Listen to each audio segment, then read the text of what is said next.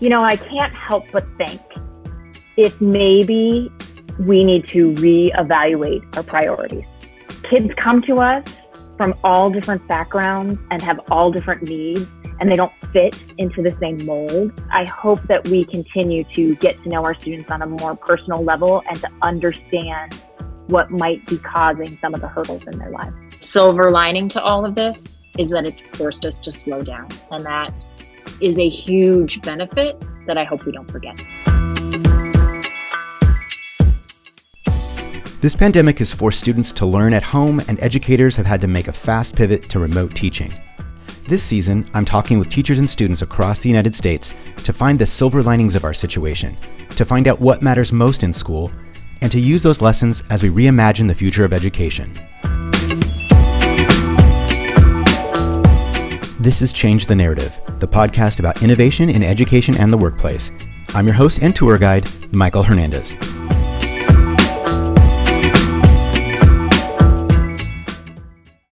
Beth Schwartz began her career as a special education teacher and is currently an elementary school principal in Ohio.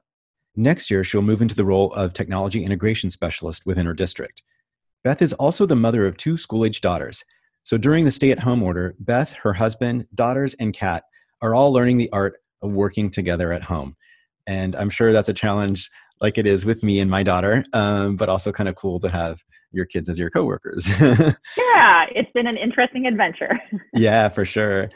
Um, so you wear a lot of hats. You have a lot of perspective on these things. You're dealing with family, uh, elbow to elbow in the in the class at home. Um, but what do you secretly like about working from home? So when I am at school, my day is very fast paced. Um, you know, I work in a very large school building. I've got about a thousand students, and when I'm at school, I am all on. I'm taking care of kids, taking care of teachers. And one thing I've noticed is at home, um, everything kind of slows down a little bit. And so, you know, I'm eating lunch every day with my family. And honestly, on a normal work day, I sometimes don't even stop for lunch because lunchtime is the time where I want to be in the cafeteria seeing kids and when I want to be talking to teachers because that's when they have a break. So it's been nice to kind of stop and eat lunch with my kids and my husband every day and touch bases. It's the little things, man. yeah, for sure. Yeah, like being a human and eating food. yeah, yeah, that's important.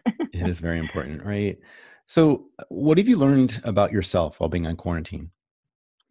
I have learned that I still very much need a schedule. You know, the first week or so when my family was trying to figure this out, um, you know, we tried going at this different ways. You know, we started, you know, just kind of jumping in and seeing, you know, how it went, but we realized we needed a set schedule. And that wasn't necessarily saying like, okay, you know, this time is when we're doing reading every day, but it was here's a consistent time that we wake up every day. Here's a consistent time that we eat lunch. And I also had to build in time for my kids that, hey, this is your time to take a break from school and go outside and play because I have amazing children who are very hard workers but they were working too hard. And so I had to put the brakes on and say, nope, this is just like recess at school. Take some time and take a break. That's interesting. And do you take breaks exactly at the same time every day, or is it kind of split up, or how are you working that? We try and do it pretty much the same time every day. It changes a little bit um, based on what's happening. You know, like for example, um, one of my girls had a Zoom call with her class today, and so that changed our schedule a little bit. But we try and keep it pretty consistent. That's great. Yeah, I feel like I have to do my routine too, otherwise, forget it. Yeah. Yeah. Um, so you mentioned some of these things already, but um, how do you keep your sanity while on lockdown? Yeah, the routines are definitely keeping us sane, and also uh, just making sure to stop and enjoy our family time.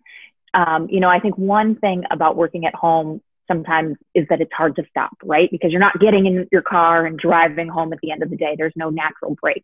And so, you know, we had to make a conscious decision like, okay, we're going to close up the computers at dinner time and we're not going to touch them again for the rest of the evening. And we're going to really enjoy that family time. So, you know, we're going on walks together, we're playing games, watching the shows that we never have time to watch, just enjoying being together. Yeah, that's so great. That's so important. Um, and you have that time now, right? Instead of commuting, right?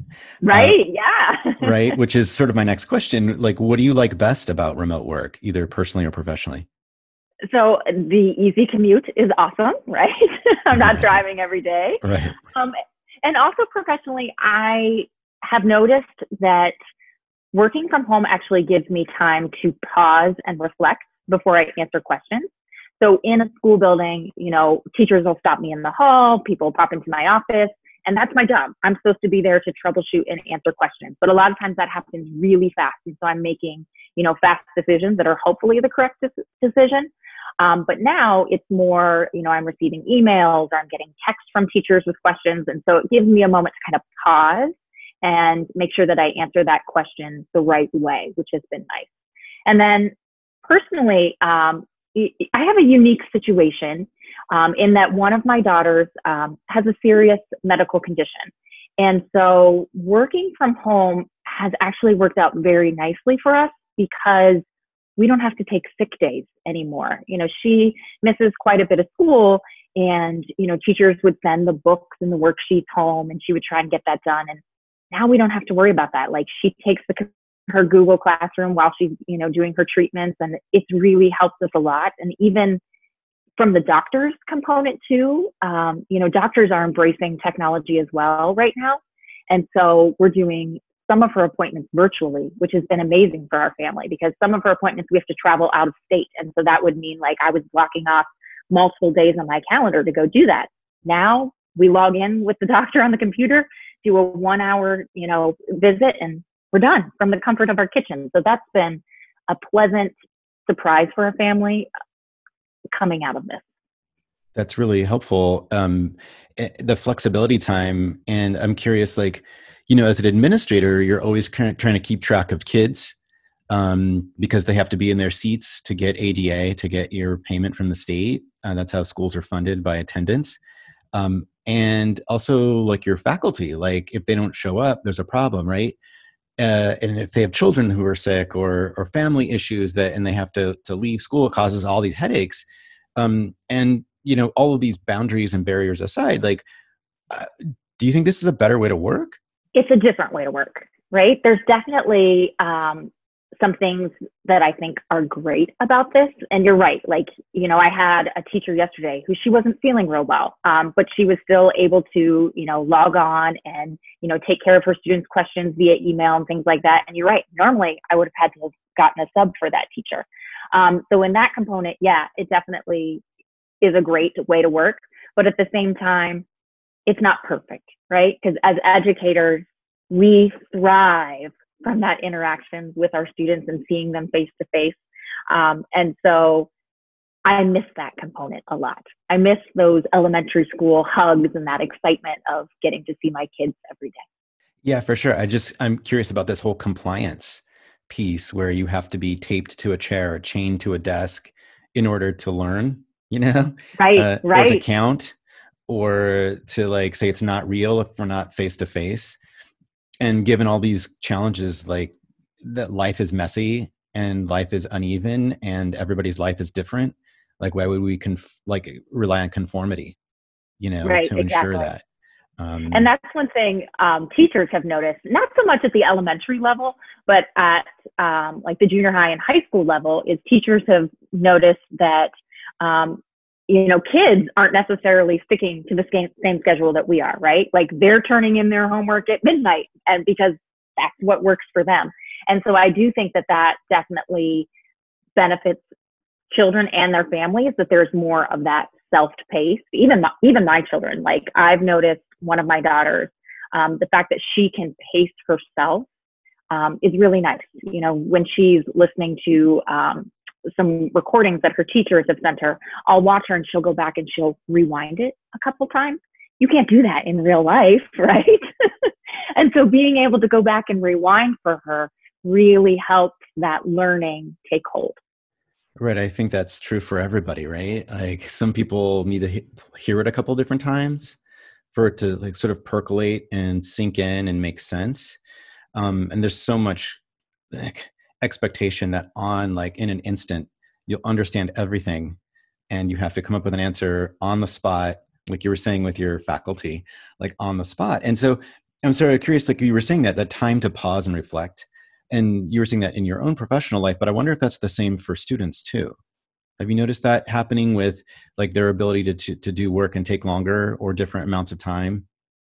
Yeah, I definitely noticed that with my children. Um, you know, and it's so interesting. Like we raise our children the same, right? But they can turn out so differently. I have two daughters who are like polar opposite. And so one of them, you know, she likes to plow through her work and she does it efficiently, but she plows through and gets it done. And so that's her pace. She likes to, you know, keep trucking along. Whereas the other one, yeah, she's much more methodical. She likes to slow down. Even when they um, do classroom Zoom calls, I notice that she's kind of hesitant about that because know she puts her, her she mutes her mic because she wants to be able to think before she replies with an answer. And so, yeah, she has definitely benefited from the slower pace and the time to pause. Yeah, and uh, talking to other teachers and students through this process for this podcast, uh, I'm hearing a lot of this uh, similar kind of answers, and I'm wondering, like, are we uh, getting kids in trouble, or marking them down, or scolding them, or looking at them differently because they don't comply to our expectation, the timeline of the school day, um, and all of that, as opposed to looking at like the learning outcome? Like, are they able to show me what they know, however they can? I mean, we talk about this whole like you know personalized learning but it's not wasn't really personalized right yeah i do agree with that i think um, sometimes school itself is so fast paced that you know teachers want to get through the content and you know before the bell rings and so they don't always have time to pause and give that child who needs more processing speed like teachers need to rush and so they don't have time to give that student a moment to think about their answer. Um, so yeah, I think this does help to personalize that. And I'm very curious to see um, when we're allowed to go back to school, how we'll take those lessons with us. You know, one thing that I think has been a powerful lesson for myself and my teachers is empathy. You know, my teachers have really gotten a good glimpse into what goes on into individual homes. Um, and I think that's important, right? Because kids come to us from all different backgrounds and have all different needs and they don't fit into the same mold. And I think now we're seeing that more than ever. And we're very cognizant of that now when we're, you know, meeting with them and we're trying to, you know, provide, you know, individual instruction to them through like individual Google meetings and things like that. And so I hope that stays. I hope that we continue to get to know our students on a more personal level and to understand what might be causing some of the hurdles in their lives. And I know there's a lot of challenges to implementing these ideas on an ongoing basis. Um, how do you see a solution to that? Like, how do you see us being able to adopt some of these processes and, and structures? So I think part of it, honestly, like this whole COVID thing kind of made us jump into some of this learning. And in some ways, that's really good, right? It forced us out of our comfort level into learning things that we weren't quite ready for, but now, like, okay, we're all in. And so I think we'll take that with us. You know, I can't help but think if maybe we need to reevaluate our priorities, right? This time of year in the spring in schools, what are we all focused on? Testing right? And we want to make sure that we get all our students to have all that content before the testing arrives and you know we shut down teaching during you know our testing weeks to make sure that it's quiet in the building and the kids can focus. And you know if we were able to free some of that up then maybe that might give teachers the time that they need to do more of this individualized getting to know students even better. Freeing up time as well as money i'm assuming. Yeah yeah. like thinking of the millions that are billions that are spent on standardized testing and what does that translate to in terms of the amount of time in the classroom spent test taking and prepping for tests right? Right. Yeah, yeah absolutely. Um, so uh, you seem pretty savvy you've got a lot of experience uh, you're pretty open-minded and comfortable with change but a lot of people aren't. Um, and maybe you see this with your staff too. So what advice would you want to give to colleagues about this new normal of teaching uh, to help them get through? Um, I think what I would want people to know is that this is a learning process and it is okay if you make mistakes, right? Sometimes we're so afraid to try new things because we don't want to mess up and we don't want to look silly in front of our students, but it's human right? It's okay to try something. It's okay not to be perfect at it. And, you know, over these past few weeks, I've been having to give that message both to my teachers and to their families. Because right now, families are really worried about like being the perfect homeschool instructor, right? They don't have to be perfect either. so, my advice would be to take a deep breath, know that it's a learning process, just try your best and use the technology to truly make connections with kids. I saw the coolest thing the other day. One of my teachers had asked her students um, as an extra project just to do for fun. They could um, film themselves on Flipgrid um, cooking to go along with a book that they had just read. And it was the best thing ever. Like wow. it just brought a smile to my face and the kids were so excited. And like that to me is an amazing way to use technology so that students can express themselves and you can see their individual personality. That's so great. It's like, again, the individuality, the creativity, passion that we didn't allow for before. For me, it's really interesting because I see a lot of teachers scrambling and they're like, oh, I've got to learn all this stuff and I don't know what's right. And I, I don't know, I've never done this before. It kind of reminds me of what it's like to be a student. Yeah. and we kind of forgot that. Like, that's how the yeah. kids are in our classroom. Like, it's fear and anxiety like i don't know what the answer is what are they looking for um, you know i've never done this before and i think going back to that empathy piece you were talking about earlier it's like now we remember what it's like to be a student and so maybe right. like i'm feeling this too like uh, maybe the way i teach and the assignments i give i need to be a little bit more empathetic and remember what it's like to to be in that position yeah because when they enter our classrooms we are literally every single day asking them to learn and try something new yeah, exactly. From scratch, right? Um, so you've talked about a lot of the positives here. Um, what are some of the silver linings out of all this? What are some of the things, not rainbows and unicorns, but some of the lessons, some of the things you'd like to keep moving forward? Um, I think definitely when I look at the silver lining professionally, it would be the new tools that we're learning how to use. I think that that is going to be so vital even as we move forward. And I think it gives teachers courage to know, like, okay, I tried it and it worked out okay. And so now I think that courage is going to propel them in the future to do some really awesome stuff as well.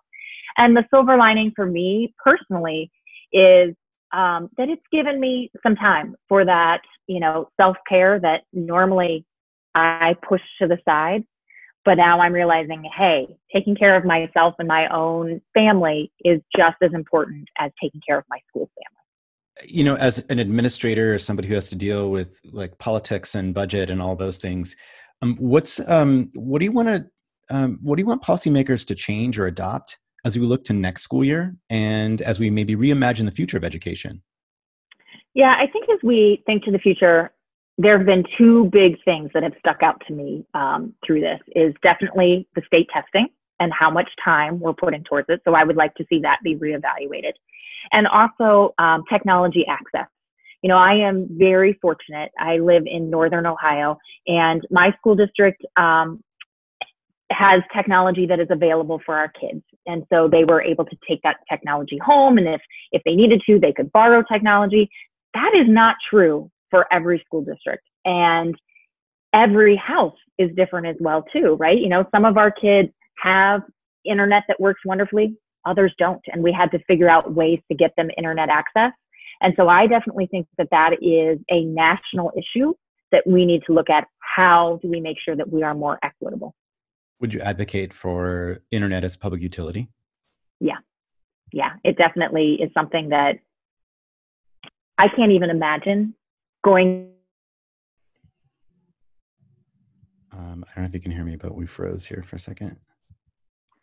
So we're recording again. Ironically, uh, Beth, while we were talking about the internet, your internet dropped, and we had to restart this conversation. I don't know. Maybe the internet gods or the companies are actually eavesdropping on this, and they don't want us to That's talk. That's what I'm wondering.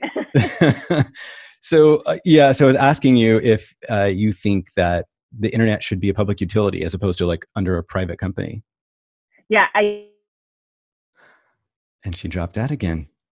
Oh my God, this is ridiculous. This is like, I think this is actually a conspiracy.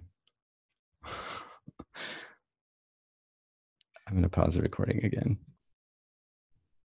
Okay, so sort of continuing our conversation before we got interrupted for internet dropping out, the irony. Um, yes. Yeah. So, what are some, um, you know, we were talking about what you want policymakers to change and adopt um, as we look forward and reimagine education. Yeah. So, when I think um, about policy changes, I definitely think the two things that have most impacted us right now um, are t- state testing. You know, thankfully, Ohio has put a pause on state testing for this year, and that really um, alleviated a lot of stress from my teachers because they could use this time to really connect more with students and you know get that content across that they have always wanted to get across but maybe never had time. And so i think that's definitely something we need to think about in the future. Is state testing the best use of our time and then also um, technology. You know I, I, am blessed to work in a district where my students do have access to technology um, but not all districts have that and i think that is an issue that we definitely need to address. Absolutely and it's funny you're talking about this the testing like my students are kind of lost. They're like wondering what the point of all this is. You know we're talking about grading and how you get evaluated and there's no tests like they're kind of they're lost. They don't know like what's the point of what we're doing except right because we've trained them. Yeah. And yeah we've I trained them. You the test. teachers too though. Like what's the point of the class? And i think we've really lost sight of that through that testing and the the grading system. It's really fascinating. Um so if there was one piece of advice that you'd like to share with teachers or parents or policymakers about remote learning what would it be I think for remote learning, it is important to remember um, that every family and every student is going to approach the day differently. And what I mean by that is, I don't think that you can say, all right, everybody log on at nine o'clock and I'm going to teach this algebra lesson. That's not practical. You know, some of our um, kids are being the primary caregiver while mom and dad are essential workers or you know some of our kids logging on at nine o'clock isn't going to work because they don't have stable internet. So i think the biggest thing that i would impart to my, teachers and to my families is to remember every kid comes from a different situation has a different story and so you can't do one size fits all put a demand that's the same on everybody. It just doesn't work. Right on. I have a student, one of my top performing students, super smart girl, um, really dedicated and passionate her mom's been sick for a couple of weeks and she's in charge of taking care of her two younger brothers you know? Um, she's a junior in high school very smart family has plenty of means but it's definitely putting a stress on her so it's really interesting uh, to see what what we expect of of them um, not knowing their situation. Um, so what else would you like to share right. about yeah right? Um, what else would you like to share about school closures and remote work? Um, I think just the importance of remembering um, that you don't have to be perfect and that the priority should be um, connecting with our students. Um, I tell my teachers all the time, you know, make those connections, keep that relationship in mind because right now, social emotional learning is so important. You know, we can get the kids caught back up later once everything has calmed down and there aren't so many stressors in life. Right now, I just need all of our students to know that they are loved, they are missed not being in that building, and that their teachers are there for them to support them and to get them through this. We're going to keep offering great educational opportunities for our kids because kids need that structure, but they also need a teacher just to, you know, have that pat on the back to say, hey, I'm still here to listen to you and I'm still here to help you. That's beautiful. Isn't that just regular good teaching though? You are exactly right. Yep. I mean, I know I've forgotten that, uh, and I'm wondering why. Why have we forgotten that?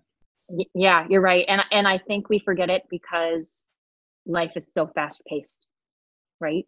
We've got deadlines. We've got the test coming up. You know, we've got all these things that make us want to just go, go, go. And so, you know, as you said, the silver lining to all of this is that it's forced us to slow down, and that is a huge benefit that I hope we don't forget.